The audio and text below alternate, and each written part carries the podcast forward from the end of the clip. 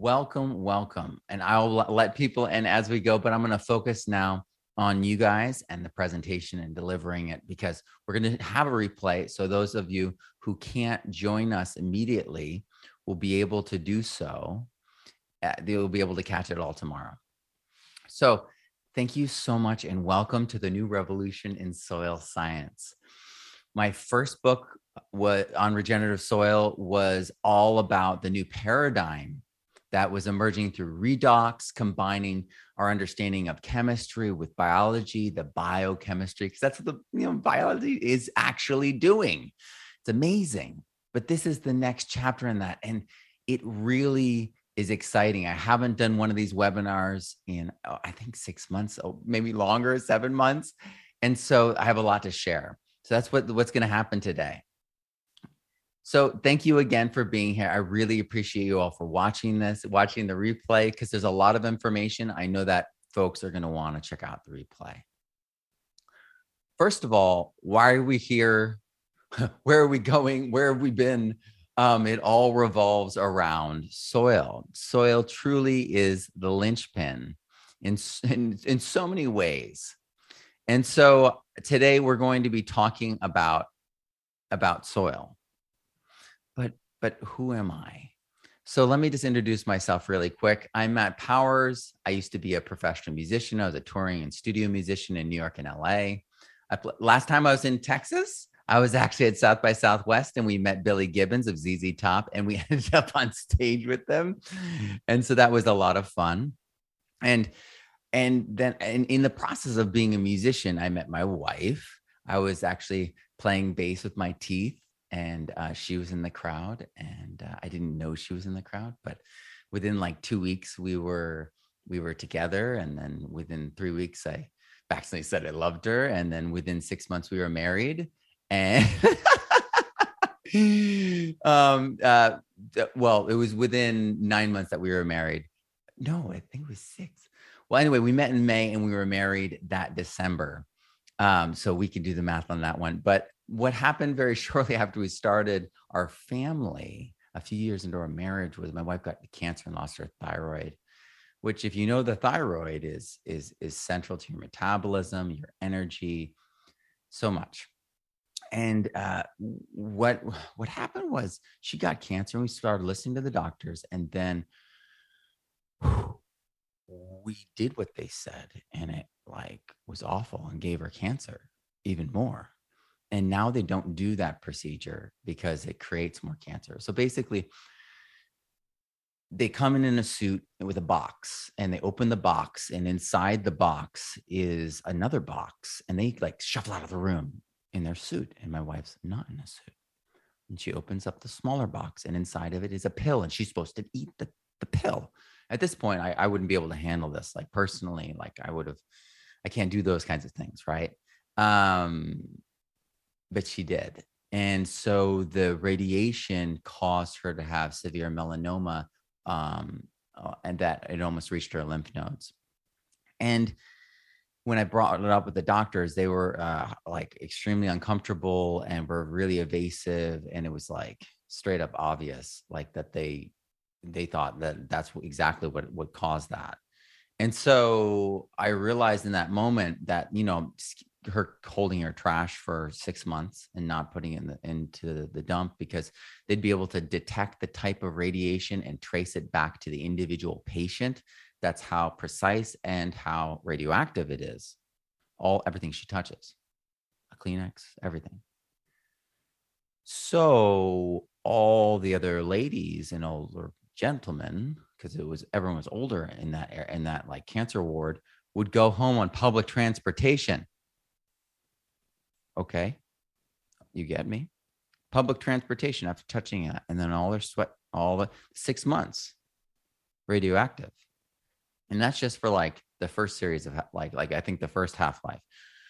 So, whoa, right? They're spreading cancer. And so I realized this fundamentally, and we were like 24 when this was happening. We were young, we were kids.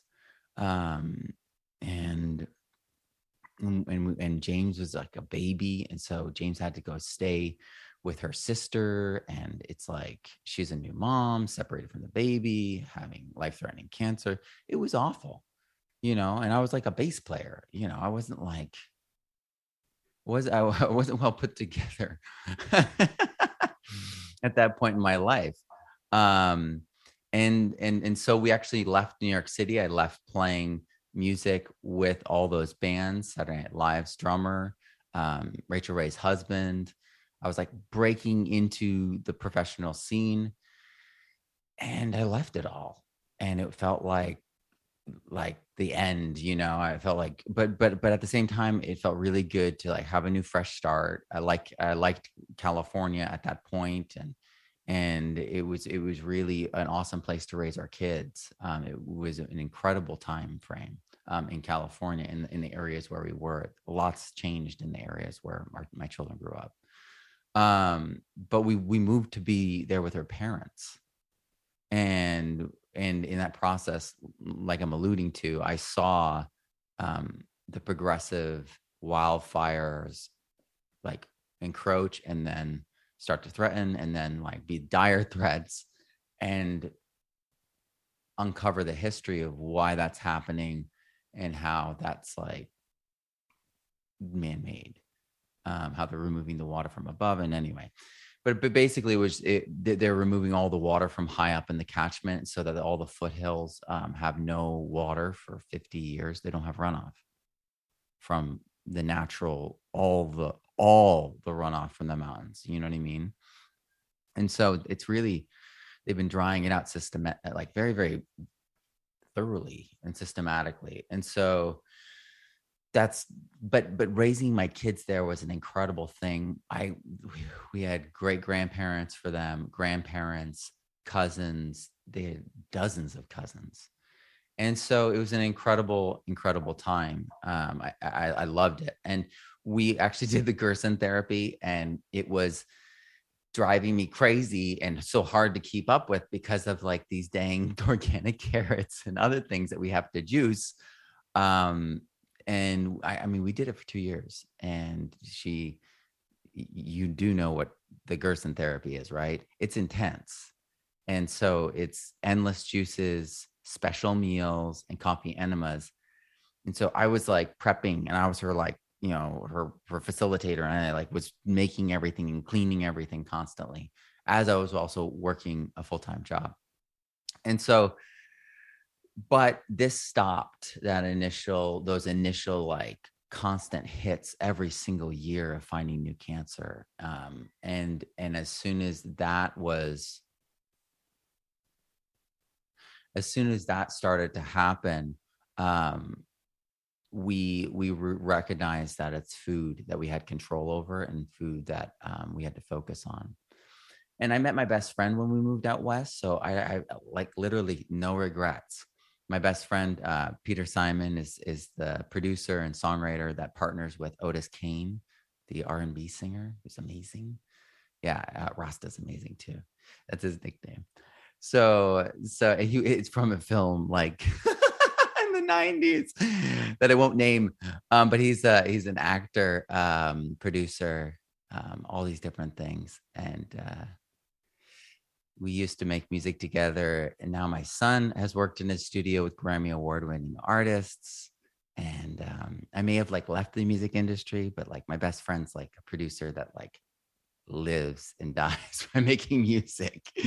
And so i'm always talking to him and i've always kind of got my one foot in the industry hold on one second i want to see if um if i can there we go I just wanted to let these folks in. Sorry, everyone. All right. So my boys were growing up at this time period, but my boys are big now. Like I always do these presentations and, and like I, I really want to like show the passage of time. Um, my my boys are 11 and 15 now. Um, we live in Central Texas. They're, they're my son James is following in my footsteps with music. But back in 2008, when we were talking about all this stuff moving out west, things like changed like really quickly. Um, it was 2008. You guys remember 2008? like the money dried up in the music industry and like a year or two before that it dried up in the coat checks and the nightclubs and the catering and the events. It all started getting pinched. And i felt it before the crash. I, I because i was um you know a bass player. And so i that's not like a stable stable um livelihood for the most part. Uh and so I had to change with the times because organic was already expensive and it's something I had to have. And so I became a substitute teacher. And then I eventually became a full time teacher because, uh, and then I adopted permaculture um, so that I could have that food. Um, this is a the Peruvian corn that I adapted to North America. I was the first to do that. It's Piscorunto corn.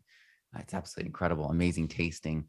And uh, and and yeah i'm going to be growing this in texas because this is the climate to rock it in. Uh, and so yeah i just got really into food all sorts of food food forests. Um, this is me in the distance. And i i don't mind the heat. Um, I, I can work with the heat. And uh, this is grown without any watering. This is three months in no water 140 degree soils. So i am a curriculum guy because when I became a teacher, I got uh, included as the first student teacher in a charter school that was highly experimental and had no textbooks.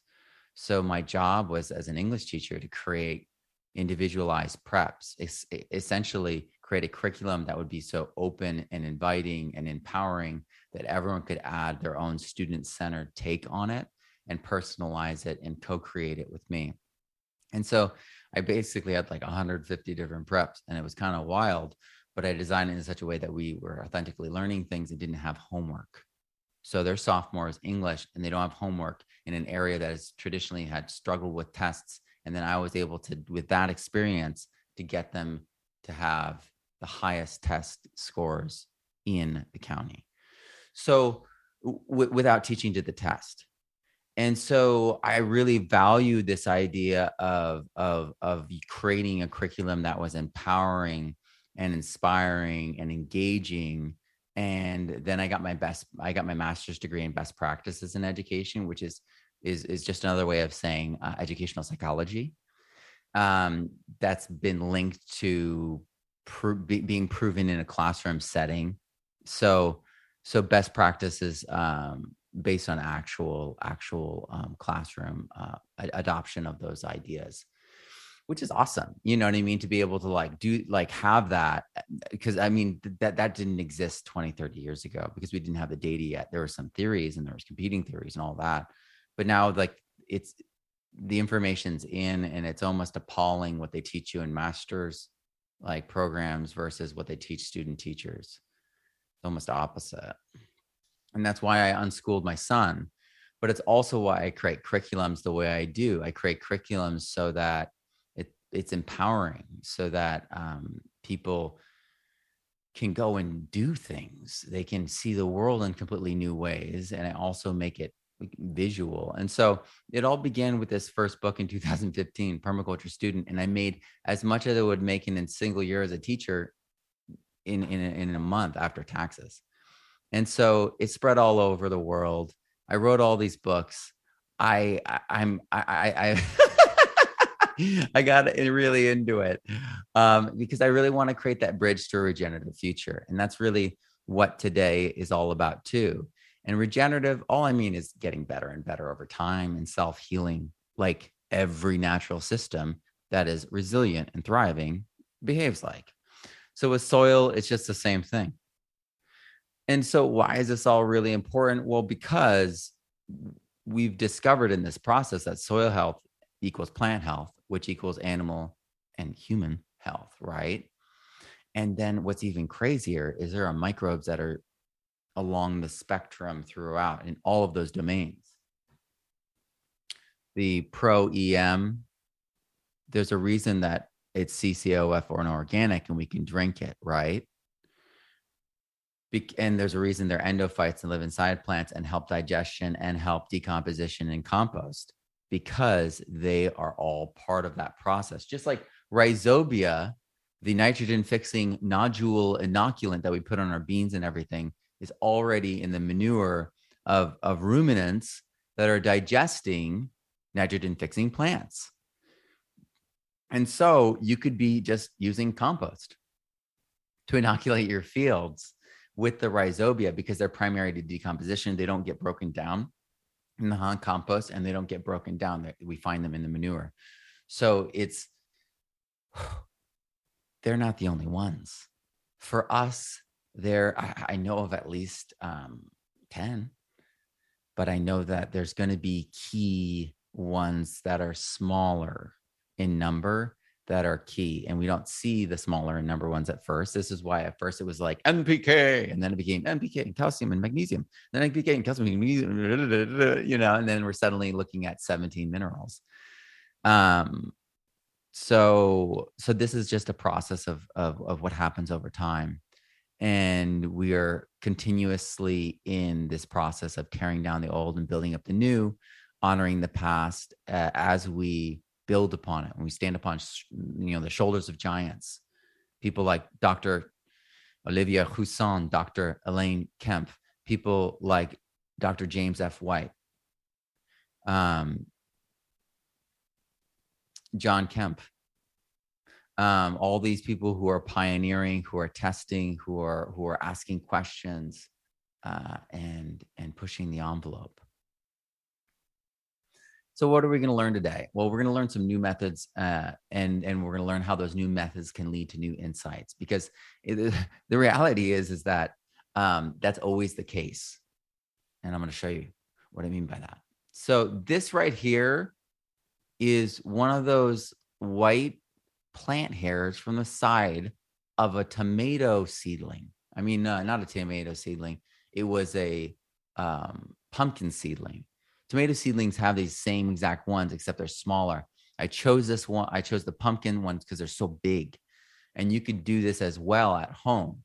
All of your pumpkins, if you're doing compost tea, if you're inoculating and you're having living soil, are going to have microbes inside these long hairs. And they're called trichomes. All plant hairs are called trichomes. And under epifluorescence, we can very easily see the microbial action. The, the bright green glow there is fungi, and the red is chlorophyll, or or or, or it could be like airborne, um, like different like um, algae or something like that. That like there's we don't know like so all right there's a lot that we don't know and i and i think i theorize that the air, because they just started DNA testing the air. I theorize that the air has a huge component of what we see manifesting in in our compost because we're aerating it, in the compost tea because we're aerating it, and on the leaf surfaces and on in the trichomes because that wind is constantly blowing on them and carrying everything with it. And and these these these communities are filtering selecting um, promoting all the time. And so uh, just like uh, dr langham ingham says that like in fortress around the plant yes they are. Inside uh, and, and and recently this was proven that all trichomes contain nitrogen fixing bacteria. And because um, like if we're talking about fragrances and like terpenes, um, because those are information created by microbes, that means that the more microbes that you have, the more stimulation they have, which means that the more food they have and the building blocks they need to do the behaviors they do, those two things, and the correct habitat, of course, um, the more it's going to create terpenes. And because terpenes are information, they're communications between microbes, that's more information. And the modulation, like the medicinal effects of like terpenes, because they're you people uh like terpenes just alone are being bought and sold and and like that's if we think about essential oils like how are essential oils medicinal it's like terpenes have effect. And so it's it's truly incredible. We're going to link the microbes in the trichomes to the terpenes and their communications and what triggers what communication to trigger the a promotion or um uh or competition. I mean it really depends on on on how it behaves right? Because we gotta we gotta first see how the levers work um but we're gonna we, we need to figure out all this so that we can map the biology that triggers a certain terpenes and i don't know the pathway of how it will outcompete and because it would be it would be microbe and then terpene specific um, because these terpenes have other jobs they do inside the plant. It's not just self-serving, right? So this this is what I'm talking about though. Like all these questions, all these new tests and methods. This is epifluorescence what we're looking at here. So this really opens the door. Um, this is just a pinworm. They're pretty darn huge, but hey, why are the hairs glowing. This is the first time that's ever been documented that I can find anywhere. And everyone I've shown it to has never ever seen this before. So th- th- this is th- this is where it's at. You know, we're finding things that have never been discovered all the time. And Elaine Ingham has for years said this. And I've always like wanted to see those pictures she's talking about. And because there's not always a camera attached to like the way she does things, right? She's always got her eyes on the scope. She's doing this thing um, it's not being captured. It's not being shared. When I'm doing stuff on the microscope, I'm always recording and it's always visualized on a screen in 4K. So I can, you know, slow it down, zoom in, do whatever with it later, review it and send the whole file to, to, to, another expert and be like, Hey, have you ever seen anything like this? And have them review it and get back to me. It changes everything. And, you know, that's why the database thing occurred to me, right? uh, the rhizophagy cycle.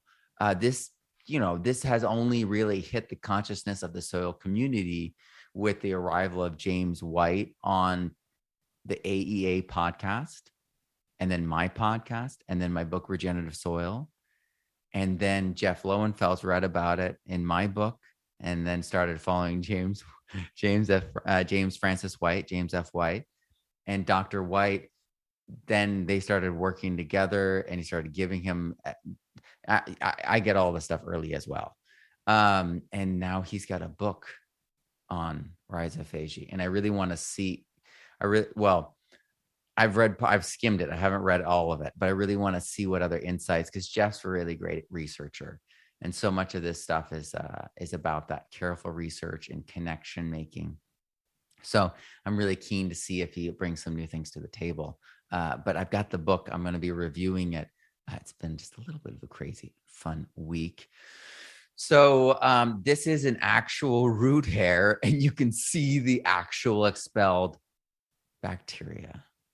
And so this is rhizophagy in action. I found it the first time I went to look for it. This is that same pumpkin seedling. So root hairs and then we were just looking at the the trichome, so the plant hairs above the where the where the root root transition is on the stem. Same plant, and it's working. It's doing its thing, and so we can visually verify this. But no one had ever pointed this out, made this um, recognizable. I mean, when I talked to Mike Amaranthus about this, the person who created mycorrhizal inoculants initially he was like, Oh, yeah, well, you know, I have seen that bacteria around the phosphorus digestion, but I never thought anything about it.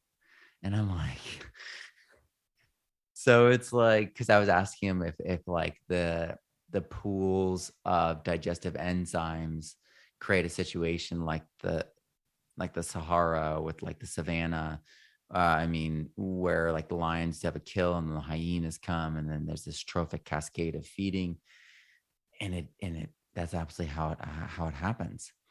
But but he, and he realized that was the case, but only when he saw through that lens. He had already seen it thousands and thousands of times. And it's that simple, that kind of fluency that can quickly develop, quickly spread, and then upgrade our community level of understanding, really our common sense, because then it's commonly held by all of us and understood. This these kinds of methods. This is blue methylene, by the way. The blue here. Um, that's that's blue methylene right there. Um, and in fact, why don't we have some? This pharmaceutical grade. Not recommending you do this, but you know, let's just have some, right? Why not? So, so yeah, blue methylene's incredible. It's a metabolic um, drug, and it is also a dye that was used for blue jeans. It was created in the 1700s, and drink it. Um, just beware of like the that that it'll touch your serotonin. So, um, I'm not a doctor, not condoning it, um, but there's a great book on blue methylene on um, Audible right now that goes through the incredible science research published. I think it's like a 200 year published history and medical history. Um, it's used in all labs for for for dying uh, microbiology of all sorts, and it targets the sick cells first, the sickest cells first. It's it's really wild. It's the most common malarial drug. It's what's given to people when they are actually poisoned. So, like cyanide poisoning, this is what they give you. Um, anyway, tangent. I do that. So this is um, traditional bright field on the left. Man, it's hard to see, and so you crank that light up, and then you're pushing a light directly into your eye. That's not good what if we like did something different? And so that's what made me think of light field. And as soon as I did this, and I'm going to reveal what this is in my course and in my book. And the moment I do, everyone's going to do this. This is going to spread like wildfire because it's not it's not hard. You can do it with any bright field, anything. Um, and it, it, there's just a trick to it. Uh, and the the reality is plants actually look like what's on the right. And I know this because in the epifluorescence, as you've seen in some of my other pictures, probably things look like glass like that, except it's neon green because that's the filters and that's what it makes look like. And then like the fungi is like really bright green, right? It's that yellowish, like just booming green, right? And but that backdrop is all green.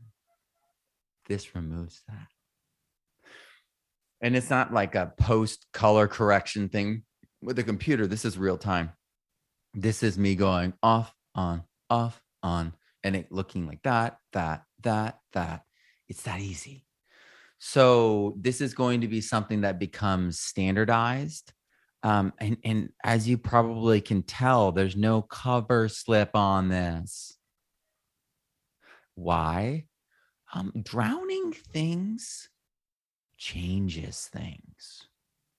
Crushing things changes things. This is why new methodologies um, are so needful, and and new just it, it feels like an open field or like the other side of a ski mountain. And I'm like, hey, you guys notice that there's like all this fresh powder over here, right? You guys notice this, right? And it's all this untouched territory. I keep asking experts, and they're like, wow, that's a great PhD question, Matt. And I'm like, you guys haven't even done this? And th- this is the thing. It, it's it's really wild, uh, and that's why I feel like I don't know. I feel like this is my calling. Um, I've had so many breakthroughs in the past 30 days during the Kickstarter for regenerative soil microscopy, the book course, and the our soil database, I've had more breakthroughs in that time frame than the last six months of working on this book. so it's like it's it, it's really wild what's going on, and I and I honestly think part of it's the enthusiasm, and and part of it is that everyone is is asking really incredible questions but also like i said there's just open field of potential and and things that just haven't been done. And so the opportunity is there for all of us to take part in this. That's really really one of the one of the things i really want to impress upon you because the current test methods that are accepted this is what's current matt that's just formalized experiments. Those are formulas. So those are like just things that have calcified and they have predictable results. Hmm. Science is always in a process of developing new experiments for deeper insights and, and, and more accurate results. Right? Isn't that what science is? Science is always in a process of being like, this is how we're now writer. We think we we understand it like this, but we're willing to be wrong to be righter. And it's this constant growth mindset, this self examination. And if the reality is, if we want to be better in the garden, on the farm, if we want better soil, we want healthier plants, healthier people, healthier foods, we have to become citizen soil scientists. And and and we we can't follow these old formulas. Otherwise we'll continue to get the old results and I'm gonna have, I'm gonna mix it and make it purple. I'm gonna have some Tianchi. I'm not sponsored by them or anything, but I love Tianchi. All right, so we can't follow these old formulas and expect to see the same results. And I know you guys know that. It's like the what's the definition of an insa- uh, of insanity, right? We've heard that in every movie and you know for how long? We can't expect to get new insights with the old formulas. So it's even more so. I was telling my son this morning, it's like my willingness to be wrong is in correlation, direct correlation to the amount of new insights I get. Um, and you know, my son, he's a musician, and so like creativity, being able to be an improvise improviser, you know, all those kinds of things matter so much to him. And it's that humility, but it's also a way of kind of poising our minds to grow and avoid calcification. So let's start with this. This is a fun story. So I got the Oxford Nanopore MinION, which is nanopore technology for DNA sequencing. And so it's not it's not PCR. So PCR is like a delay pedal, and you are taking a signal and you're chopping it up and mutating it slightly, and you're getting a an answer that is similar to what was once there. Um, and there's, I'm not gonna. I went into this in a, in a talk this week uh, in depth, but I'm not gonna go into all the PCR stuff. But just know that with soil, because there is like hundreds of thousands of different reeds putting a delay pedal on each one of those creates a total mud chaos even at like no cycles or low cycles right? Right? Mm-hmm. and it's because you're combining so many signals. It's like a delay pedal like i said. So imagine that you're, if you're in a band and you put like delay pedal on the lead guitar only it's like one, one, one, one, one, one. And it's like, okay, all right, yeah, that makes sense. But it, if the tom is on one, the snare is on one, the kick is on one, and then the bass is on one, and then the keyboards are on, it creates this crazy mud and can sound like anything or nothing. And that's what PCR does. That's why they stop using PCR tests, right? For for for testing with with, with blood uh, because it's as the inventor of PCR said, it's non-diagnostic, and you take it up to 400 cycles, and literally it'll read for anything.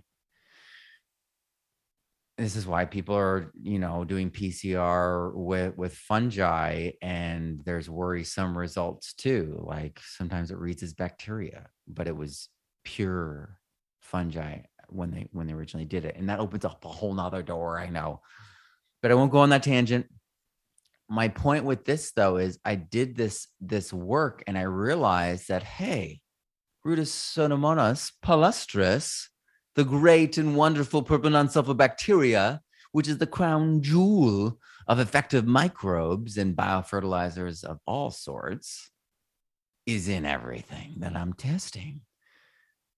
And then I'm like, oh, there's streptomyces and it's showing up really strong. It's a primary decomposer in all decomposition. And then lactobacillus, you're like, oh, wow, there's not that many.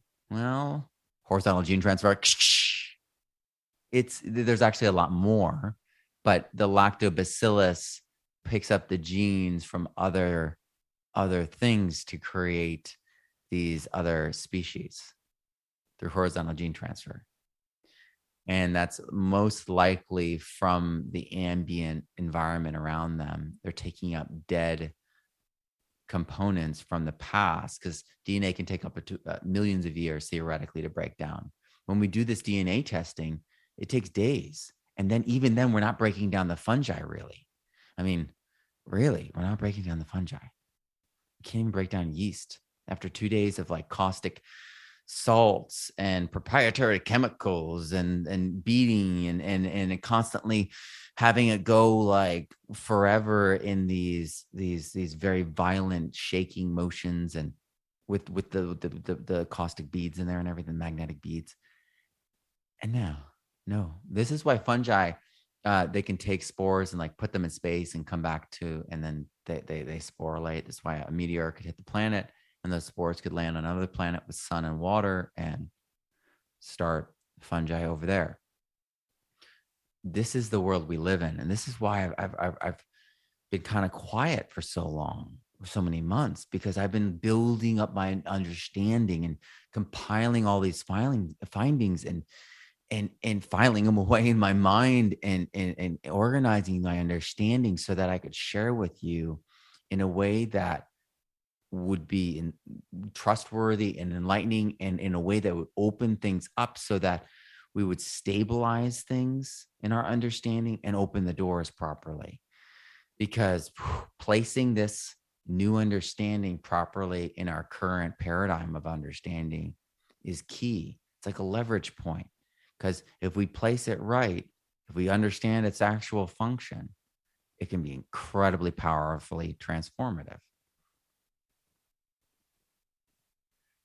So I compared new EM to old EM, and I found that the new EM was was you know primary lactobacillus. The old EM, all the lactobacillus had transformed into indigenous microorganism lactobacilli that are like lactobacilli casei, um, the lentil lactobacilli, lacto like all these different ones, and that's horizontal gene transfer at work. Those are the IMOs expressing dominance. And this is what you, we've heard people say, but I got to see it.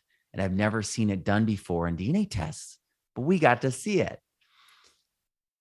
And I compared both of these EMs to all types of compost, vermicompost, to Johnson Su compost, to Beam compost. And I know people argued Beam and Johnson Su are the same, but literally the company Beam sent me the compost. Okay, so that's so that's where that comes from.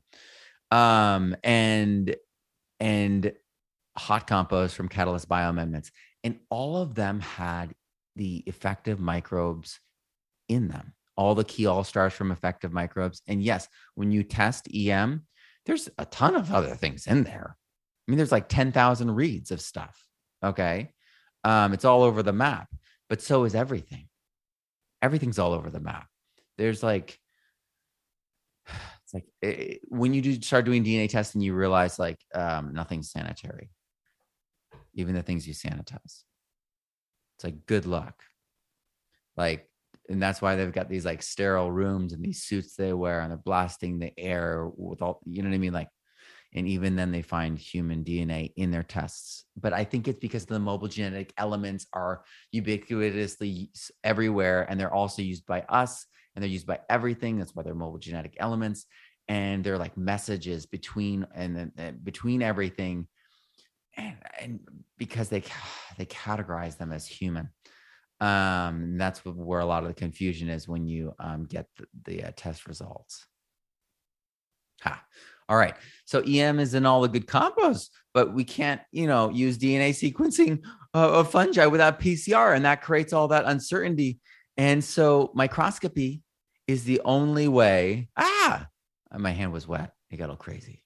But so microscopy is the only way that we actually can verify things in in in, in a, a, more conducive, um, a more certain manner. So this is why Dr. James F. White was like, "Oh, your DNA testing. That's cool. I still prefer morphological categorization and identification, even though there's an error right there." And I was like, "Oh, there's a little kind, a kind but firm message, right?" From one of the world's leading experts and one of the greatest teachers and so I really took that to heart. I felt his because he's such a quiet, very, very polite, very, very nice guy that he just kind of with a little smile will say those things like, and I'll just kind of put it right there, you know. And then he'll move on. And and those those kind of statements to me always are like, oh, okay, I should go study that a little bit more. And that's where what I did. And so um you know I've, I've i've learned microscopy from all these different people. So i've, I've taken a, a, a, the elaine ingham intensive microscopy. I've taken um biology courses um, on microscopy. I've worked with all sorts of different mycologists and i've gotten books from all these different areas and combined them. And i mean some of these books are hundreds of dollars each. Some of their pdfs were hundreds of dollars each but I had to have the information there to compare it to understand what are the principles behind all the tests so that we actually can create new tests so that we actually can see things and participate as a scientist would. And that's what we did. So another another thing i want to talk to you about is is this this thing that keeps happening to people here and there. They get compost and they're they're thinking it's going really well and then they put it in the garden and it kills everything. Or kills half of the things and like selectively kills things and they're like what's going on here? Right? Two possibilities right? Um they had that that compost and nothing grows. Where are they getting their manure? Is there dewormer in that? Is is there pesticides on that that that agricultural organic matter waste that you're using? There's all of these things that we can't see visually with the eye but if we assess with a microscope like before that compost left his composting area he would have been able to see that this is like dead. This is like sterilized. Like something's going on here. Something has killed everything in here. But i have this compost and it should be. That would have saved his garden. Do you guys have any people who have done, dealt with this? I know someone in texas right now who this month told me that they killed everything and they were talking about i think it was grazon that killed their garden. And I get uh, it might have been Grazon or glyphosate Roundup. And I have the solution for Roundup, it's Achromobacter, um, but there's actually 16 others now that have been discovered that digest. They're all in the compost, of course. Um, and so we have the ability with EM, with compost to digest these things, but there's ways to amp it up. And important ways to check things with a microscope, with also other tests that we're going to talk about today, too. Because, um, and this is the theme for today. If we don't look, we can't know for sure. When this is going to come up again, because, um, like, if you're driving and you're in a car and you're pulling onto the highway, if you don't look left, you can't know for sure. And you could be blindsided. That's how everything is in life. If you don't look, you can't know. And so, you know, in general, like, are we looking? How are we doing with soil? Um, because I have, I've come up against this a lot. The faith based, and I, you know, I'm I'm a person of faith, faith is how I create things from nothing. I I am a person, and you may have heard of people like me who, when they write books, listens. I do all the research, and then I get into a meditative, prayerful state, and I listen and I write down what I hear. And in that process, so many new things occur to me and come to me.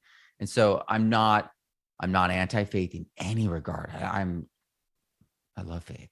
It's how I live. It's how I, I'm here today. But when it comes to our soil and compost and our food for our children, I think we need to be very, very careful here. I think about Michigan and the lead in the water. I think about um, the fracking contamination. I think about all all of these things that have happened. I think about the PFA, you know, um, uh, contamination, uh, the DuPont contamination. I think about all these different things, all the Superfund sites all over America, and the fact that people like don't test their soil, they don't test their water, and it's like you know they're not going to tell us until we catch them. Like for real, they're not going to tell us until we catch them and then say, hey, hey, what are you doing? Right. So for me, um, especially looking at my past, right? Um, I, I feel like we have to do this due diligence ourselves. And the science-based thing is is not hard and it's fun and it's cool. It's it's just looking. It's not, eh, you know, so let's get into this because there's someone who's like online, like been attacking me the whole time during my launch. And they're like, no test for you. They're like the no soup guy, right? And the reality is, I did a test on Johnson Su sample that I got, and it was very high in nitrates. And it's incredibly important. And I get Johnson samples from all over.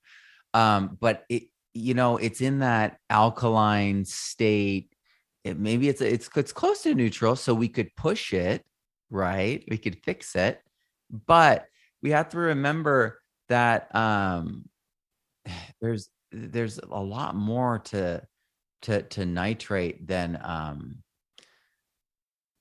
than people like all right so there's a lot more to compost than just nitrate but but but nitrate has a huge effect.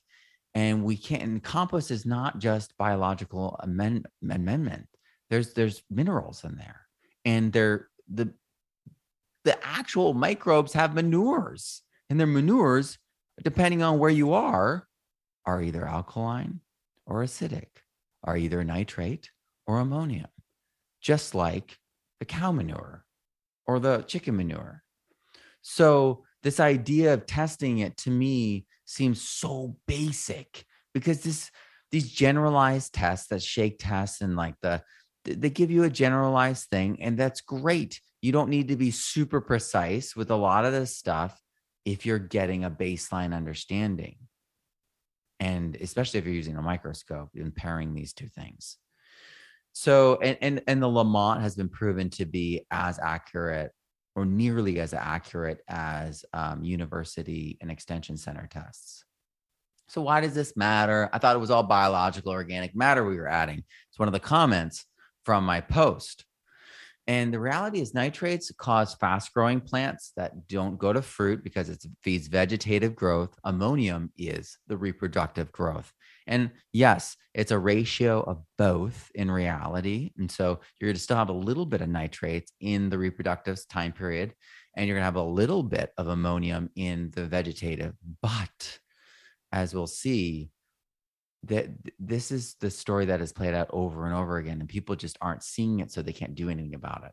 And so, because these nitrates cause the plant cells to swell, they're filled with water and they're disease prone. The pests come and the diseases come and just annihilate it. And there's more to this. The plants require four molecules of water for every nitrate molecule they absorb. So, eh, as opposed to ammonium, um, where they're gaining energy because those H plus, you know, the, you know that, that that H plus right there. There's four of those. So they're gaining energy on one side, and the other side, they're losing energy and they're having to use four times the amount of water to process it. So your plants are using up water like like really fast, and then they're releasing hydroxide. That's killing your soil. If you're already, like we just saw, already alkaline and already oxidized, you're losing even more. So it creates this erosive process that pulls us further and further away. So this idea that like no test for you, nitrates don't matter, microbes magic. I love microbes and and and and and you know what? They are magic too. I agree. But come on. Like and to be a jerk about it. That's the crazy thing. This person's like, wow and they're just like running into the wall and it's like whoa. You just ran into the wall. You saw that? And they're like there's no wall. And i'm like mm, no wall. And the reality is this person is this you know the no test person is in texas. So their soils are alkaline and oxidized so them not testing is hysterical. Like like it, it's it's hysterical. Like it's wim hof. Are we gonna do wim hof? I'm just kidding. Um but that's literally what my alarm says to do right now. Reveal! Um so so yeah i mean the arid climates they're alkaline. And so we're always going to be wanting when we want to have a productive garden to bring it down towards neutral or the 6.5 to 7 range ish because if we have plants in there or they're photosynthesizing, they're going to further acidify if they're healthy around their roots in the rhizosphere to take it down into the 6.57 range. And if things are resilient and you have enough um, mineral coherence and you have enough organic matter in the soil, you actually create this ability for them to hug to that 6.57 range around their roots, even as things dry out and get wet around them. And you've seen this. There's plants that are like totally healthy and looking like normal and everything's dry and you're like i'm sorry i, I forgot to water. But you look kind of good buddy. That is what's going on. So so we this is all stuff that you know. This is stuff that you've seen. You've had friends who've had like the chicken manure garden. You've had friends who have, have had this happen to them so what can we do in this situation? Well, we can lower the pH, and that means you can add more water because pH is power of hydrogen. Again, simple stuff that we just don't communicate about in a way that's empowering. It was all communicated about in a way that was disempowering uh, as I was growing up. And in all the master gardener classes, there were all chemical salesmen growing up. And so that's why this information is so important. You can add more water you can add EM. It's acidic um, and has energy and it's going to add amino acids, it's going to add protons. The, the microbes are going to do that work. And you can leave it for longer. So you can add EM and then let it mature from there and ferment. And you can spike it with inoculants, or you can add more fungal foods and then leave it longer. So there's actually a combination of things that you can do depending on what exactly is the linchpin for uh, what the breakdown was, uh, what the missing link was. So it's like this is all very simple, but folks aren't pairing microscopy work with simple home tests like NPK testing, which skews the conclusions. So this guy wasn't even doing tests, but even if he was doing just one test and his microscopy test, he wouldn't have the level of depth of insight if he had just done NPK test and a pH test. I mean, the phosphorus tells you like how dangerous your your compost is in regards to the my, mycorrhizal fungi. So if you're testing for your phosphorus and your phosphorus is really high in your compost, that's going to inhibit the growth of fungi in the soil. Not good. So you're like, well, what do I do with that? Make it into a, a foliar for the reproductive cycle time period of those plants and then you're watering it on to them when they're starting that reproductive.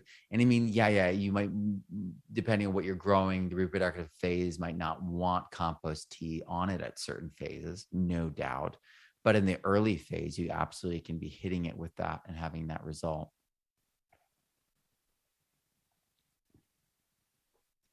um, because like like you know, like I said, um, there's different times for everything and also different forms. And then we can transform things onto um, often the next level and succession or the next form in the process for the plant using microbiology. And, and, and again, like that's just folks with one test, and like that no test guy is like, man, he's like out to lunch or out to sea, and like hopefully he makes it back to us but often you know i get asked like in that same breath in that same kind of like context i get asked well all right matt i, I see all this complexity. Ah what's the number one best thing to do for for soil? Like what's one thing? What what should i do? And it's have an open mind. It's the same kind of advice i would give the no test guy. It's like can you just try it? Have you tried it? What did you learn? What did it show you? Because you did the test. I didn't do the test and that kind of invitation for growth i think is so critical for learning and for the community at large to get better. And it's really just holistic thinking and that's how i work out like everything and how i write all my books. And so a, like a fundamental question i have like with all of this is like if this is a science then then why why aren't we behaving like it's a science because that means we need to be doing testing and reflection to have more informed action. And so that we need we need to create new tests to have new insights um, because if it's like solutions to compaction like don't differ. It's it's all kind of the same you know aeration amendments organic matter levels being raised adding the right biology fixing the calcium and magnesium ratios achieving mineral coherence and raising paramagnetism growing a vigorous and diverse cover crop in that context but what works fastest, has the longest lasting effect, and the most beneficial effects is often lost in like this fog of what is good, better, and best. Like, like per your bioregion, like what what is what is going to work best in terms of that cover crop what is going to work best in terms of transferring like like uh the carbonaceous exudation into long term organic matter that's stable in the soil, it's going to differ. And those subtleties are going to become, as we iterate upon them, as good, better, best becomes best. And then as best becomes good, better, best again. And we start raising and, and getting more and more refined. We're going to unlock things that have never been seen before. And everything that I have seen has shown that we can only do this with a microscope as as the linchpin between all these different disciplines. It's the tool that's used in all these different areas and it's also like the only way to look at certain things and prove certain things and see the way things behave and and and and making things more natural like not using a cover slip to crush the, like the root making things more natural has been a huge part of the process of me creating these new new methods and new tests. Because when we allow things to actually look more and behave more naturally we see a lot more and we see a lot more behaviors play out. And because of that we can actually map the way that nutrients are cycling plants are are behaving and how they're protected. It's it's incredible so so the our soil database was what what came to me. This this logo is by my son my 11 year old son created that logo. I think he did a great job. Um, but this this database is a place where we can actually combine all those test methods in a public open transparent open code and and and free to use and free to look up anything on database so that all this research all these new tests and and all of my own tests and my own results and images can be seen and shared in a public database independent of you know like university pressures journalism publishing pressures and then it's community managed like ranked and and, and feedback all of that. The the the incredible thing is we have the opportunity with so many of us working together learning these skills and then entering the database and the beta testing part to set the bar having the interpretation in place, as we have people come in, they'll be able to follow the five star entries for the images separate from the five star images and videos for interpretation. And so it will allow the cream to rise to the top, whether you're really good at working the microscope or whether you're really good at interpreting. And it will allow for us all to see how healthy soils, biologically rich, minerally coherent soils are directly correlated always with the healthiest plants. So the highest organic matter levels, the the most diverse microbiologies, the the the very specific endophytes that protect plants and nourish plants within them and regulate their microbiomes. All of these things we're going to and and they they have silos and they're pro- they've been proven out. And then in certain case scenarios they've shown parts of it. But just like when i was talking to jeff lowenfels he was like oh they've got a database. It's fungal to bacterial and ph. They've got it. And i'm like but there's no data in that on the minerals. There's no data on that on the actual microscope work and there's no data on that with any of the metrics around the plant health, the plant nutrient density. So, so, uh, and, and this is the case with so many things where, where, where you have, you know, a pinhole into it and they're like, we've seen it, we've got it, our team figured it out. And I'm like, listen, everyone's team's working on different parts of it. And together we can say that we're under we're we're we're we're, pushing forward with our understanding right right to create a more holistic understanding but that hasn't been done and so we had we had to take the you know the ball into our hands and and run with it and so that's what i did with this kickstarter and you all came out in support. And you guys cleared the field allowed me to just run with the ball. And that's what's happening right now on the kickstarter if you guys don't know. It's over 220%. Uh, people are joining because they want the insights and they want to participate because this this is this is how we actually figure out the good better best. And because it's people are going to rise to the top in this i'm not there are people that i don't even know yet they're people that are independent of everything i'm doing because it'll be open to, we're going to find people who are doing things that have never been shared before we're going to find outliers. We're going to find exceptions and caveats and fast paced, you know, like we're going to find that that highway speed lane solution through the community, through discussion and sharing. And consultants, you're going to be you're going to be noticed. You're you're going to be ranked by your peers and so the cream will rise to the top. You'll be able to learn rapidly. The more time you put in, the more evaluation you put in, the, the faster you'll learn. Uh, the more you review the library and follow other people who are high, uh, like five star uh, uh, interpreters and five star images, uh, documenters, you're going to develop your eye. And that good, better, best process is going to work on you.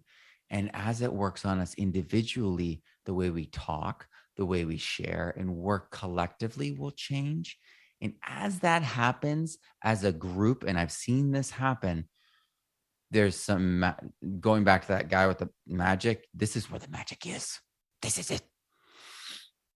We start seeing breakthroughs, epiphanies, aha moments, big questions, new ways of doing things, and it just takes off. And whoo, I cannot wait because that's what's been happening to me in private. I've been working with my mentors and in um, groups of scientists to, to verify things. And oh, you got to bust this out and include everyone. Uh, there's so much here. There's so much here. And eh, I mean, we're talking about food being grown in in weeks instead of months, and some people arguing days theoretically. We're talking, and I could understand that with like peas and certain things but then they're also showing that with certain indoor cultivation operations with light and, and colors of light and all these different things. So this is happening right now. And every bioregion will have these nuances, It all will be accelerating the regenerative processes. And microscopes always are consistently the linchpins between the mineral, the biological, the mycological, and the physical sciences. So you actually can can use a polarized lens and diagnose all the different minerals because everything has a wavelength. So you already can tell the minerals in your compost, in your soil without going to the extension center. And I'm going to create references for that so that we'll have that in the database so that other people can use essentially the same slides that I'm using to establish their uh, their their their setup.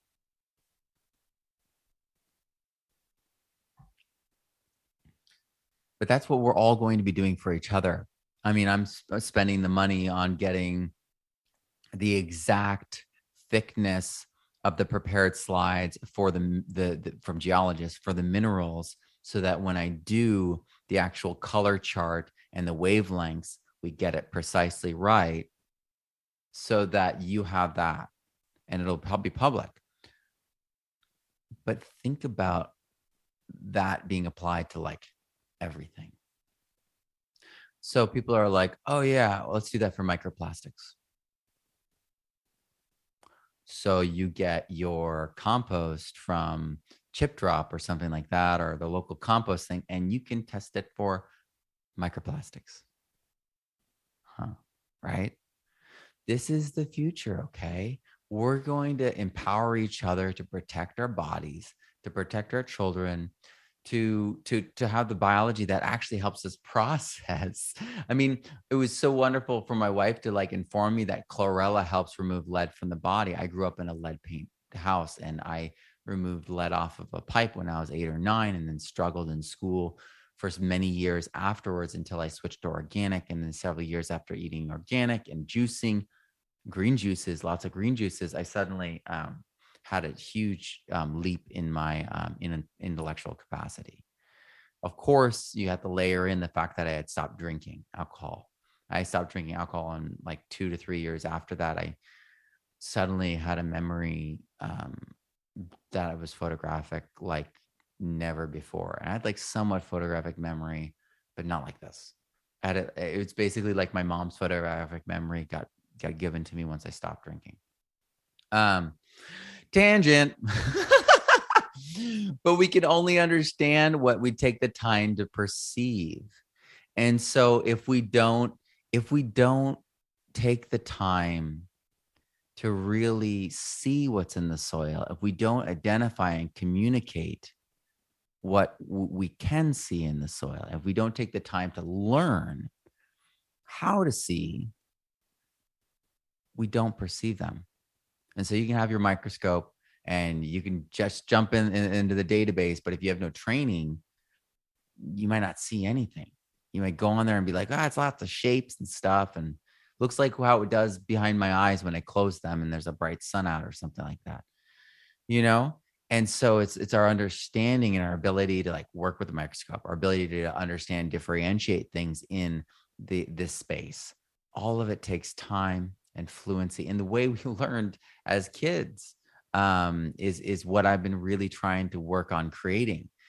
And so, in that context, we can only honor people doing the right thing if we can see their work, and we can only if we can measure it over time, and then compare it to other examples. And that's actually how they improve too. So this is not just um, for our way of evaluating them; it's a way for them to evaluate themselves so that they can understand good, better, best, and they can improve. This is what functional practice is, and this is what defines people who become the masters, people who become the outliers. They all do functional practice, um, and it's that measuring over time. So to that end, the RSoil database is going to rank globally and bioregionally the organic matter, highest organic matter levels in the soil soil uh, samples. And then like the compost samples, and these are going to rotate. These top tens are going to rotate. So highest rated members, that's for their interpretations and their their um, quality of their images combined. And so these are people that you can click on and follow. Obviously, these are mock up Ben Frankia, Michael Reiser, mycorrhizae. Anyone? Anyone? Yeah, yeah. These are. This is a mock-up. Okay. Though I do feel like Singing Frog Farms will be one of the highest farms with, uh, with organic uh, in terms of organic matter level percentages.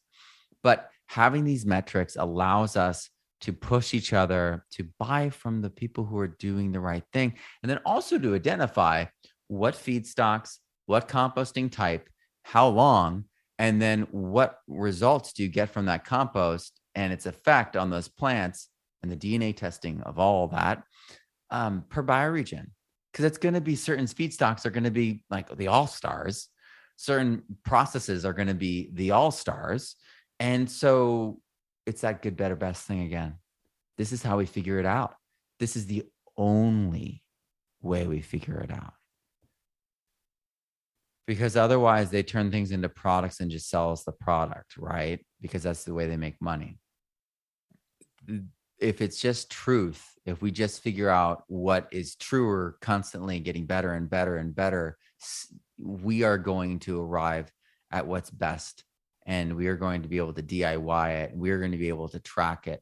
And that means we're going to be able to select for it and create market demand around it. And it's going to change the way everyone farms, the way everyone shops, the way that food is grown, the way the, the way food interacts with our bodies and the overall our health of the environment and ourselves will improve it's it's exponential too this is this is probably the greatest thing i've ever the greatest idea i've ever come up with and it's fully funded so it's going to happen and the team behind it is so excited they're all in they're so excited about it and not only that we have so many volunteers that are also coders as well they've all told me that my the, the choice of Mongo and Python is solid and excellent, and they're all ready because because you have to know the language, you know, to actually help. Um, and everyone that I've asked who's like, I want to help. I want to make sure this is done right. I'm like, is this right? They've all said that's the right first step. And it's all in the languages they know. So they're all going to be able to help and give their two cents and guide us in refinement over time through the open source code process. So this is open, transparent, community based, and it's going to change everything. And I'm going to have a, like a nominal fee for people who want to be members and, and check out any of the analytics and measure anything against anything, and also have incredible tools, automated tools that allow for all the tedious parts like bacterial counting, bacterial biomass, fungal biomass uh, counting, uh, calculation, mycorrhizal inoculation ratios and percentages, um, all of that. We're going to make that all more automated and then fully readable and automated over time. But first, we're going to be working with an automated system so that it makes the counting and calculation part easier but just start with the picture. We're going to do it off of the picture. And then it's going to be able to just read the pictures you know to be able to upload. It's the it's so exciting. And that's going to allow all the all the people who are doing soil testing all the consultants to do more work do more testing because the more testing you get the more holistic your actual image is and we're going to get into why that's really important here in a second. So we can only learn when we are able to see the relationship between cause and effect. Um, if we don't see those things, we're we're essentially blind.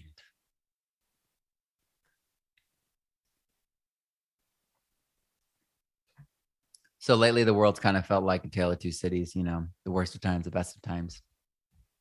So I I feel like we're on a horizon, um, and there's something coming and it's going to change everything and it revolves around this science because this science deals with our food food scarcity economic pressure all the local economies the backbones for all the local economies the natural capital for all the local economies um, the health uh, the the the microbiological like fears that people have can be put to rest like so many of these things are about to be taken taken off the table as concerns because of what we're doing here today. So, a tale of two labs certified soil web labs in a certain country in Europe were given a sample from the same farm and they got divergent results and the farmer exposed that and it was embarrassing and so they said hey we are going to do this together in front of everyone. And so they decided that they would redo the test over zoom and they would do it together and they did it together and what happened was they got divergent results again and they're like clink clink clink together everything in rhythm and timing and then they're doing it together and they're doing the math checking each other's math divergent. And so the whole fungal to bacterial biomass calculation method um, was put into question for this student of mine. And this this this lab owner commercial lab owner is a student of mine in regenerative soil. And and so they were telling me like matt you have to figure this out. Matt you have to make sure that people know that like there's these caveats there's these things that are going on and and behind the scenes like people are worried about this and people are all questioning and no one knows what to say and it's all awkward and and so I, I immediately realized that we were doing things wrong when I first got into it. And so I found that the biology labs are doing the logical count method. And so it's not random five fields, just, you know, willy nilly. There's an actual methodology around this. And then they're having the, the computers do the counting. They're doing live dead test stains. So they're more accurate than just viability or no epifluorescence and bright field, which is like incredibly hard to do actual counts from there. I mean, they're all staining their their mic- microbial assays. They're they're staining their bacteria and fungi and then putting it into these machines. The machines are counting for them, um, like flow cytometers. So so. We're trying to manually do something that the commercial labs uh, have a, a, a, method for that was standardized, the logical count method, a long time ago. And then they're also now upgrading that to using the flow cytometer. So that means that we could do the same thing by creating a more automated system of doing it using online tools. And that's what we're going to do. So people are going to be able to automate that process and cal- the, the calculations.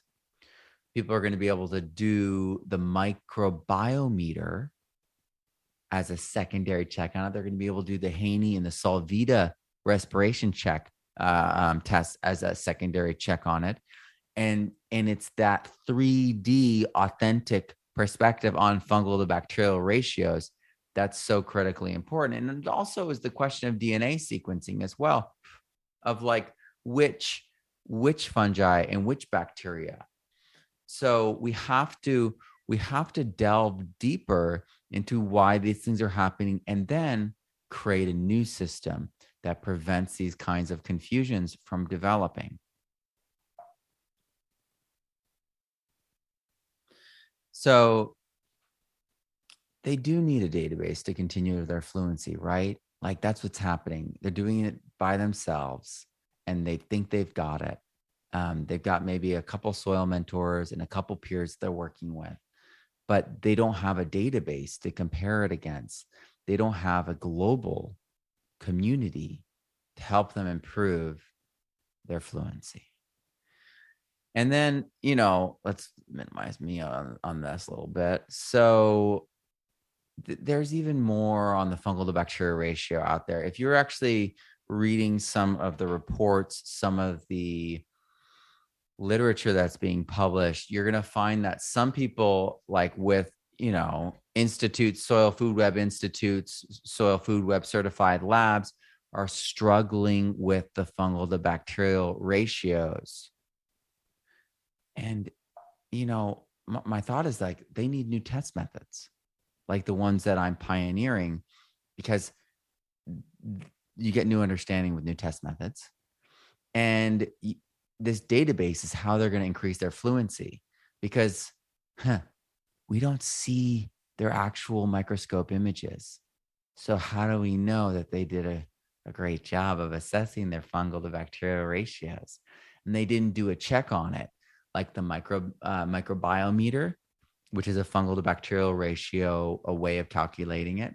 Um, it's a little bit different than doing it by eye, which is good because then it can be contrasted against it. So, so they didn't do anything to increase their fluency. It felt like from that paper that I was reading, and I don't think they really had access to anything that actually could at that point. And that's why when I read that, I felt obligated to create something and and and to invite everyone everywhere to join us on this journey of development this journey of exploration documentation and deeper learning. Because when there's 0.01% of nematodes that have been actually identified we're really at the beginning of the process.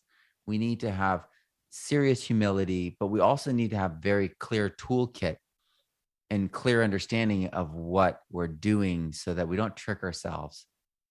We don't create um you know gardening myths because those things happen all the time um when when when when when when people are doing these sorts of things with the one test mindset.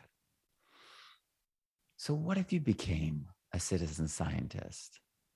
What if you began unlocking what is inside your soil, inside your compost, and were able to react and respond to cue, to foster, to generate change in the microbiology and the minerals and the expression of your plants, and to be able to verify it, to be able to zoom in on the exact changes and effects that the steps and the actions that you've taken have had on that soil and on the environment. We all have the ability to work with a microscope to learn more. And the microscopes don't have to be incredibly costly. And if you've been reading my first book, if you know my first book, you know how I work. I'm always going to make it so it's valuable. This is this is the, the this is and and and real that it will actually have an effect. The USU permaculture garden, this college permaculture garden in Utah, doubled their harvest using my book, just the book. The co-creator of permaculture itself. By the way, we say co-creator, right? he was 17 when he wrote the thesis to graduate college that turned into the first book on permaculture and the professor that was his flatmate at the time said hey let's let's co-write this together help you polish it up and with my name on it it'll go places. So who's the who's the real genius here? I think david david is. So dr david holmgren this is the book he uses now. And the the course that went along with it we're going to have a course that goes along with this new book as well just the same exact way. All these things are patterned the same way and this is an award winning landscaper from los angeles. They were on the they were have like a giant picture full page article in the la times less than a month ago wearing the t-shirt that he got from me mike garcia. And this is his this is what he says about my class. He's taken Elaine Ingham courses very useful but it's nothing like my courses he's getting more out of this course takes the best of all the different minds in soil regeneration. I did the same thing with the microscopy. People who are teaching college like leslie they're changing everything from because of what they're learning in in, in this first the, the first regenerative soil course. It's going to be the same thing with this next regen this next in the series. And and i'm also going to make it so that's understandable. Christina talks about how she was intimidated by this idea. It's like this is chemistry. This is all but it's approachable. It's doable because we make it hands on and i answer every single one of your questions. And this is what i do. I've i was a high school teacher in an area where where you know people struggled. And i and i turned things that were really complicated visually into understandable curriculums that would allow them to incorporate it into their own personal understanding and lives and apply to things that mattered to them really is what i did. And so it took off for them. And i can do the same thing for you in my course. This next book and this next course patterned after the first. It's number two in the trilogy. Regenerative soil dna i bet you i bet you can guess some of the things that will be in the regenerative soil dna if you've been following along with all my work you know that this has to be said the dna stuff has to be said and i'm going to go through all the different techniques. And I'm actually going to go, um, I'm going to do a lot of um, really wild experiments um, with the DNA. And I'm going to invest in doing an array of DNA because there's so many different preps you can do for the DNA. And so I really want to invest in that and show the same sample being tested at different uh, in different ways. But for right now, the linchpin is the microscopy. And even doing soil DNA, you won't be able to understand what's going on in your soil from just the soil DNA. So all of these things fit together. And that's why I've been writing soil DNA as I've been writing regenerative soil microscopy. And that's how I know late next year, we're probably gonna have an probably gonna have another Kickstarter. All right. So this is the table of contents for the book. It's really straightforward. It's really powerful and it's something that everyone can do. We're going to tell you what it is, how to do it, the supplies you'll need, the morphological guide, the test protocols, the test rubrics so you can actually read your results. Test case studies showing how the where these test results came from, how to read those test results, and the conclusions and what I'm going to do because of those test results. To give you a holistic example, and obviously I'm going to be pulling stuff from the first book and hinting at stuff from the next book in that section as well. But that that that is going to become so powerful because that kind of application and synthesis is going to be also in the regenerative DNA course uh, and, and book as well. But that allows us to really incorporate all this stuff into our own practice and to be able to um, develop the fluency and eye for for how to interpret things.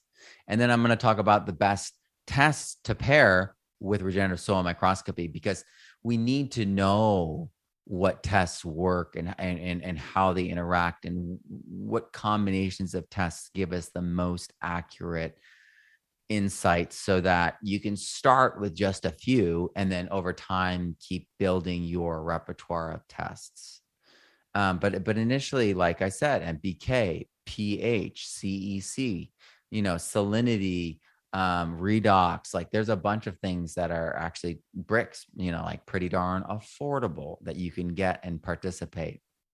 So I've got some sample pages up here that shows you some of what we're doing. Um, but we can learn not just Brightfield, which is what I learned in the intensive from from Elaine Ingham and, and in what she teaches in the Soil Food Web schools. Um, but you can learn Lightfield, which is a technique that I discovered this past month, and uh, it's. I mean, I feel I, I feel like it's. I can't wait to explain it. it's the right way to actually visualize these things, um, and it's if you look at the epifluorescence down there, which is another discipline, another method of visualizing microbes and roots, you can see fungi glows that bright green. This is how you see fungi instantly. But you can also see how it's like glass and, and, and see through. This is just like light field. This is why I started thinking about creating this method so we'd actually see things in a more accurate way and then dark field which is classic and it allows us to visualize things much like the james webb telescope.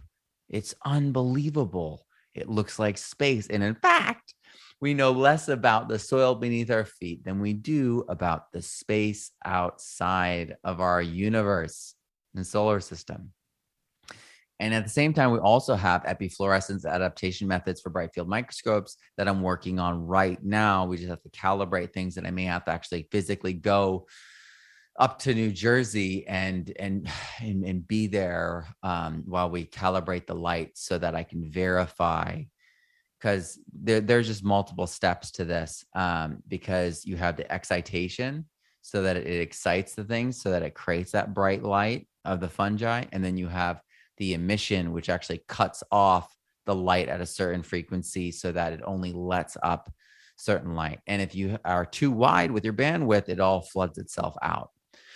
So we're going to have that so that you can take a bright field microscope that's like 300 400 dollars or used for 200 and you can actually do epifluorescence which is like a $6000 microscope thing.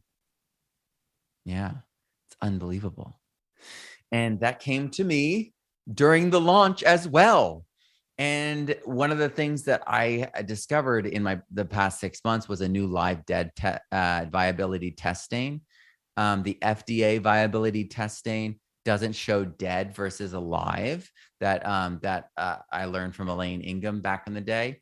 The FDA, um, the fluorescein uh, diacetate that she uses to this day and recommends, um, doesn't show you dead, uh, and yeah, and there are microbes that digest it, so they don't actually show it. So, so I really prefer and it's also more expensive than um, the the test um, protocol that I came up with with a malarial drug um, and a cancer. It's an anti-cancer. It's cancer fighting drug um, that is so common. It's like a byproduct from like the 1700s. Again, like blue methylene, right? Like what were they doing in the 1700s, right? Amazing things. Um, oh, I know what they were doing. They were all citizen scientists right? And I know that, that that was the time period that people think of the gentleman scientists and the rich scientists. Um, um, I know from my childhood because my mom stacked my house full with value tales that there was as many women as there were men pioneering in the 17 and 1800s in science doing incredible things. Mary Curie, I know she died and that's sad, but but she she was you know, she was like an Elaine Ingham. So, and and and the list goes like on. So I, I really, I really like value the citizen science ethic, the home laboratory, us communicating our ideas, being bold, being vulnerable, and being kind and conscientious, and and always leaning on the on the side of like, well, I'm willing to be wrong to be righter. And that's the only way we make room in ourselves for new insights and ideas.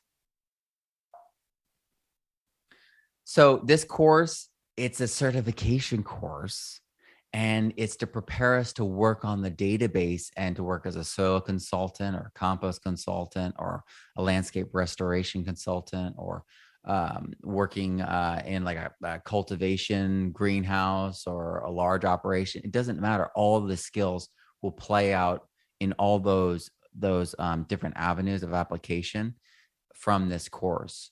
So gardeners, farmers, all alike you will benefit, and it will just like regenerative soil be able to scale up or scale down depending on your context and your needs, but be written in such a way that you understand the formulas that you can transition to farmer at any point in any time and do so with confidence. And like that makes me feel so good to say that because it's like right now we need people to transition hard into farming and to make it po- profitable, they need to be successful. And it's through regenerative soil, regenerative ag that they're going to make the profit. It, I mean, you know, organic ag had its moment, eh, and I buy only organic, but I want to buy regenerative organic only and local regenerative. Um, it doesn't even have to have an organic label if it's regenerative um, and it's local, and I know the people doing it um, because like that's the real future and and empowering those people eh, buying from those people but also making it so those people just outcompete everyone else around them that's what that's what that's what really helps being so good. And that's what regenerative soil does for people. So uh, that's the same plan here. Visual how to's live q&a live demos and personal feedback from me. That's how you get your certification. Um, just like with regenerative soil, uh, there's a process, there's a refinement process, and then um, there's an evaluation process. And uh, you're supported throughout it. You have lifetime access. You have lifetime access to do that. So you're like, Matt, I'm so new on this. I'm just going to join. I'm going to be a fly on the wall for the first time. And then I feel like maybe next time going through it, the second time, then I'll ask for my certification, maybe if I feel comfortable. That's fine. Could be the third time, the fourth time. You can take this course as many times as you want. Everyone's a lifetime member because I care about them actually learning the information and being able to do it. eh, that's what I actually care about. I, I it's, it's some of these like communities like online and like you, you you if you look into like the way they're run they're constantly doing this churn thing if they're people what do you mean churning drives me nuts these are my community these are my people these are my students why would i kick them out mm. makes me mad it's like people online edu- call themselves educated they call themselves courses and blah like I'm an educator, you know what I mean? My mom was a teacher that created special ed curriculum for the first time in America. It went viral, and then all middle schools were able to have special ed programs. I believe in this. Um, education can set us free. Ed- education can change the world, and if we can empower each other through that education, we can set each other free, and we can set the greatness in each other free. And that's mo- that's that's really what i want. I want things to be happening independent of me that are coming out of you and you living your best life. And so uh, to that end we're actually um w- i'm uh, going to increase the the access to the rsoil database because we've gone so deep. It's over 220% that have backed this campaign so i'm going to give everyone an extra year in the database. Um if if we keep going you know if we if we hit 400% i'll add more and maybe come up with more surprises um and and obviously more tools. Um and then we'll arrive at the tools um like their their actual reading uh, machine learning side of things much much sooner. And again it's lifetime access to all the community because we'll have a we have a private we have a private social network that's not connected to anything um, it's great. It's plain, very plain. It's like vanilla. And all you have to do is like go to that thing and it's just soil. And so it's like, you know, that flavor, nothing else. You know what I mean? It's not like every flavor in the world mixed in with like, because I mean, the social media, right? It's like every flavor in the world mixed in with like garbage stink and like, like, like rotten smells and like it's it's hard but the, the the communities are incredible. They're the my refuge online. They are what gives me strength to to keep going with the social media ex- experiment because i see that social media works incredibly well when it's separated from their algorithms when it's separated from the garbage when it's focused around a common mission it's it's the most incredible thing. It's the promise of what actually can be. Um, and it also contrasts so harshly with what they're doing on uh, the main social media sites that it shows um, uh, how adversarial those are. So let's let's make something positive in the world happen. Let's have regenerative soil microscopy the new book online course and our soil database happen. And well, I mean, actually, it's already going to happen. It's already been funded. It's over double funded. And I have a sneaking suspicion we're going to hit triple 300%, I feel like, maybe even today. Because people everywhere are understanding that they don't have to take people's, you know, word for it. They can look for themselves. They don't have to just do one test. They can do it themselves. And on top of all those things, we actually have kits so you can have all the tools that come with it. And then all my students always get 40% off all their microscopes with LW Scientific, which is they're the reason why my, my images are so incredible because their microscopes are medical grade. They're optically just superior. Um, but you can get away with an Omax and an AmScope. That's my AmScope. It works really well. Just optically, it's like you can see everything, but this is like the James Webb telescope crossed with a Ferrari that I get to ride into the micro universe. And it, it, it makes National Geographic level pictures. It's unbelievable. It's 4K. You know, I mean, it's hard. Um, but you could get 40% off of that in my course. And so I've got all the supplies for you. I've got microscope recommendations. You can check it all out. This is the Kickstarter to back. This is my most successful Kickstarter ever. And I believe it's because there's a real need for this to happen. There's the, uh, there's no other way that we can figure out these next steps to navigate across this valley and get to the other side to over that threshold it's going to take community sourced solutions it's going to take open transparency of our test results and it's going to take holistic testing combining the plant with the soil all the tests we can get from those regions and then over time and as many tests as possible across the breadth. And the correlations that will come out of that over time every single test added in even if it's a solitary test like a texas a&m extension center test that will increase in value exponentially because all the other people that are doing that test along with the other tests are going to create correlative relationships. And you're going to be able to see over time that like this is likely going on in my soil this is likely going on in my soil. And so you'll know which tests are wise investments. So you're like hey matt i'm not going to be buying everything. I'm not going to be doing everything. I'll contribute my texas a&m things to your thing and then in two years you double back and start looking at that and then oh my word you're like hey you know i think i'm going to do a boron test. Um, and that's an option from Texas A&M, but it's more money, and maybe you didn't do it, and then you're like, and then you see like like the fungi test, and you're like, oh wow, that readout looks exactly like mine, and it's dead. There's no fungi. Maybe that's why the the this doesn't establish, or the that doesn't establish, or that's why that pest attacked that you suddenly get all these eh, these insights. And then you're like, oh, I've never tested for micronutrients, but look, everyone in my bioregion that tests for molybdenum is low, or selenium, or cobalt. Oh. And it's only in this river valley.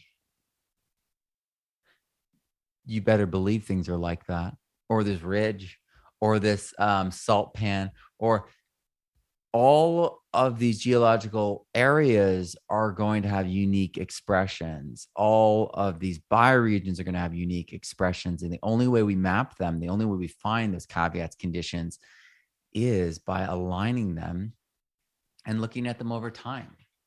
So comparing ourselves to our bioregion across um, across the world to our last samples improve is how we improve and and and and being able to enter it being able to to to have the time of sampling the day of sampling um, all of these these details allow us to create this comparative database so you could be comparing things from redox there's salinity compaction.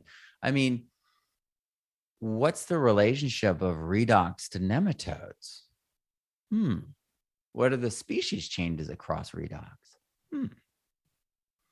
all these questions i i've never seen any studies on yet.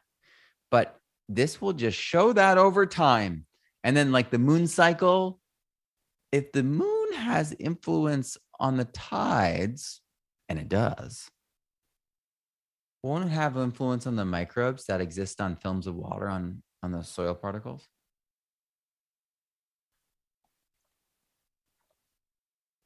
Yeah, it would. Or or would it? This will just show that. All that those kinds of questions, like the biodynamic compost questions, all the results, the nutrient density, all the results over time will be revealed. And it's it's only in this kind of open test format, open format for testing that we actually can have that play out. And so that's why it has to be free and to, to search through and to upload and participate in. So that's going that's going to be a feature, but all the tools, all the deeper analytics, that's for members, and the ability to take a, any entry and then reinterpret it, members. Um, but but but they will be funding those members will be funding the creation of the machine learning the upkeep of the site the addition of new test methods into the the the database and into all the the spreadsheets um so we're going to be able to figure things out and connect things to like dna sequencing for the first time things like the bionutrient meter paramagnetism amino sugar testing which is a form of nitrogen that comes from insect bodies comes from chitin. So, and of course, that's a factor, but it never was measured before. So, you can develop your fluency by taking your in revision image and then looking up all the the in this case the nematodes that you think it is. You're like, I think they're fungal feeders oh, it's a fungal feeder, or oh no, it's not. It has those two circles beneath the stylet. Uh, it looks quite phallic. Yeah, yeah, that is actually a root feeder and terrible. You know what I mean? And so you be able to instantly see these sort of things. And I know the cartoons can be very useful for initializing our fluency and helping us folk look at like helping our eyes to focus on what's important, but they don't help us very much longer after that this is what actually helps us uh, learn fluency. Just like when we're a kid and we see a dog, we're like, hey, dog, I love dogs, dogs. Every dog's a dog. And then one day you're like, Dad, what's that? Dada, what's that? What's that special dog? What's that weird dog? What's that dog? Dog, the weird dog. And it's like a pug. And you're like, pug dog, pug dog, pug dog. And and that's how we because we've seen enough dogs and now we differentiate it's how all of our brains work, even at the most complex level. We develop schema and we bundle those those individuated skills into one whole and that allows us to shift up because it becomes part of our automaticity and then we can do more. The only way that automaticity and fluency is built is in an immersive environment like a database and a living community. So that's the only way that we actually can, can pro- progress as a soil scientist, citizen scientist movement. So if we don't do this, the confusion will just continue. And um, I, I, feel really bad for those folks that had um, that farmer do the samples on both of them. That must have felt awful. But out of that, we can have something good happen. We can have more answers open up to more people and it's in that process of working together, that community sourced solution based system, that everything can happen. So, will you join us? Will you join us in regenerative soil? Will you join us in the regenerative soil microscopy? This th- this series, this community, this now the R Soil database is all part of this movement to make the world a better place through aligning ourselves with natural cycles in ways that are profitable, in ways that are verifiable, in ways that are locally empowering that we can we can hang our hat on these things. We can base a business on these things. We can improve all of our food, all of our farming and make our local communities so much more resilient and that's what it's really all about so there's not much time left there's a there's there's two days left and change um, sunday morning at 8 a.m central time 6 a.m pacific time it closes. So i know it's random um, but that's when i was approved and i just clicked let's go as soon as it was approved because it was late on being approved. And so i just got wildly excited. So it's going to end at a really awkward time. So please share it, sign up soon so that you don't miss the window because when it's closed, it's closed. Share with your friends and the folks that you know that love compost soil and microscopes. You know who they are the wild ones. But like those people, because we need those passionate, enthusiastic, and engaged people to do this work. Uh, a, because it's going to be so much fun and those kind of people make it even more fun. I mean, like those those those are the people that feed me. Um, people that are endlessly curious, asking questions, and wanting to push things further, and and like get out there and get their hands dirty. Yeah, bring them all. Let's do this together because eh, we're going to see so much more together. Only in the community source solutions patterns are we able to get past our own limitations of expectation and assumption and see. Eh, I mean, it, it, this is why I'm a teacher if you want to go to the highest level of, uh, of, of, of learning, you teach it. And only when we are in a community of teachers do we refine ourselves. And so when we're doing our own work on this database and we're interpreting it and we're sharing with the world, we are literally standing and delivering. We are teaching. We are being teachers to the world together as a community, and we're, we're helping each other refine and get better at the same time. And this has never been done before um, all these different combinations of things put together. But obviously, it's going to happen. We've reached we've reached our goal, double our goal, and everyone who's participating is going to get an extra year of access to the RSoil database, and that's after the beta testing. So I'm not letting this cat out of the bag until all the until we go through the beta testing process every month during the beta testing process, we're going to have a monthly live gathering. We're going to have uh, uh, forms, Google Forms. We're going to do uh, polls and we're going to get feedback. We're going to let you speak uh, at the Zooms at the gathering to speak you, your voice and share what you think so that we can have the most effective, the most powerful, and the most useful. Because if it's undeniably useful and this is the exact plan right here every single person that gardens who d- creates compost who farms who does soil consulting will feel like it's a must have to be on this database and using the tools that are on this database because the insights they get from it are invaluable and they they allow them to make the best decisions for their farm, for their family, for their food, for the future. And only when we have a database like this, when we have the training so that we can actually see the things that we're talking about, can we push the science further and go to the next level. So the Kickstarter ends this weekend. Click the link before it's too late. I'm going to put the link down below right now for everyone to check out. Thank you all for being here. If if you have the link and you're faster than me, feel free to put it on there. I'm going to grab it right now. Thank you all for being here. This has been so much fun. All right, here it is. There's the link check out the link. Go there right now. I will be here. You can tab it out. You can sign up for it. You can support it, and we will begin the live Q and A in five to ten minutes. I'm going to turn off my screen right now and allow you to go do that, and I will see you back here in exactly five minutes. Not five to ten, exactly five minutes. So head over there, grab a drink of water. We've been here together for for two hours. So it's it's two hours on the nose. We're timing, not timing, but it looks like we're timing.